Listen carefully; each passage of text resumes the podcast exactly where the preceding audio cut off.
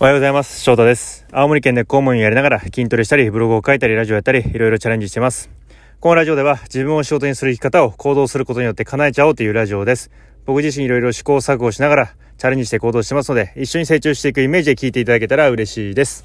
で、今日のテーマは、誰にも文句を言われない方法というテーマで話したいと思います。まあ、結論、誰にも文句を言われない方法は何もしないっていうことです。ちょっと有名な話で、ロバの話っていうのがあるんですけども、前、えー、トヨタ社長が株主総会で喋ったロバの話がありまして、そのロバの話をしたいと思います。ある夫婦がロバを連れて歩いてました。そしたら、ロバに乗らないのかいって街の人に言われたと。言われたから、えー、旦那さんがロバに乗って歩いてました。そしたらまた、今度は違う人に、威張った旦那だと言われたと。で、ふ、えー、次は奥さんを、えー、ロバに乗せて歩いてると、あの旦那さんは奥さんに頭が上がらないんだって言われたと。だからじゃあ夫婦揃ってロバに乗ったらロバがかわいそうだって言われたと。うん。まあ、これどういうことかといったら、まあ何をしても言論の自由のもとに、えー、何でも言われちゃうよということですね。この SNS が発達して、国民総発信者時代になったこの時代に何をしてもやっぱり文句言われるんだということですね。うんどんな行動しても結局言われるんだって。だから、えー、好きなことをやった方がいいんだぞっていう。そんな無理して、えー、人に合わせることなく、何をやったって誰にも言わ、誰かに言われるんだから、の好きなことを自由に自分のやりたいようにやった方がいいんだっていう話ですね。まあ本当結局そうですよ。何やっても言われちゃうんで、まあ行動してなんか発信してれば言われるじゃないですか。誰かに文句言われるんで、まあそれをいちいち気にしててももう仕方ないんで、結局どんな道を選ぼうが言われるんで、だったら自分の好きなこと、やりたいことをやった方がいいよっていう話ですね。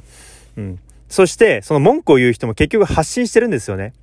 その、何か行動してる人に対して発信するからこそ、その人が傷つくじゃないですか。なんでその、で、自分も発信してるからこそ人に文句を言われる。で、文句を言う人も発信して行動してる人を批判する。結局みんな発信してるんですけども、じゃあ、発信するとき何を発信するかってことですよね。誰かの助けになるようなきっかけになるようなことを発信するのか、それとも誰かを傷つけるような言葉を発信するのか。まあ、自分が発信する際は、どっち、この発信はどっちなんだなっていうのをやっぱ、えー、感じながら、気にしながら発信するのってすごく、え、大事だなと思いました。まあ、自分も発信してる側なんで、この言葉は誰かを傷つける言葉なのか、それとも誰かを助けるきっかけになるような言葉なのか、まあ、そこら辺はえー、すごく大事になってくるのかなって思いますね。うん。まあ自分のやりたいこと、好きなことのために行動して、かつ、その、自分の発信することは、えー、誰かを傷つけるような言葉じゃないような、誰かを助けるようなきっかけになるような言葉になればいいなって思いましたね。このロバの話を聞いて。まあこの国民総発信者時代なんで、もう、みんなが発信できるような時代になってくるんで、まあ何、結局行動すれば何やっても批判されると。だから好きなことをやろうっていう。そして自分が発信することは誰かを傷つけてないかっていうのを気にして、えー、発信をしていきたいなと思う。誰かの助けになるような発信をこれからもしていきたいなって思ってます。はい。今日はそんな感じで終わります。えー、このラジオでは何か挑戦したりチャレンジする人の背中を押せるような一歩を踏み出すきっかけを与えるようなラジオになってくれたらいいなと思ってます。僕自身いろいろ試行錯誤しながらチャレンジして行動してますので一緒に成長していきましょう。それじゃあまた明日。バイバイ。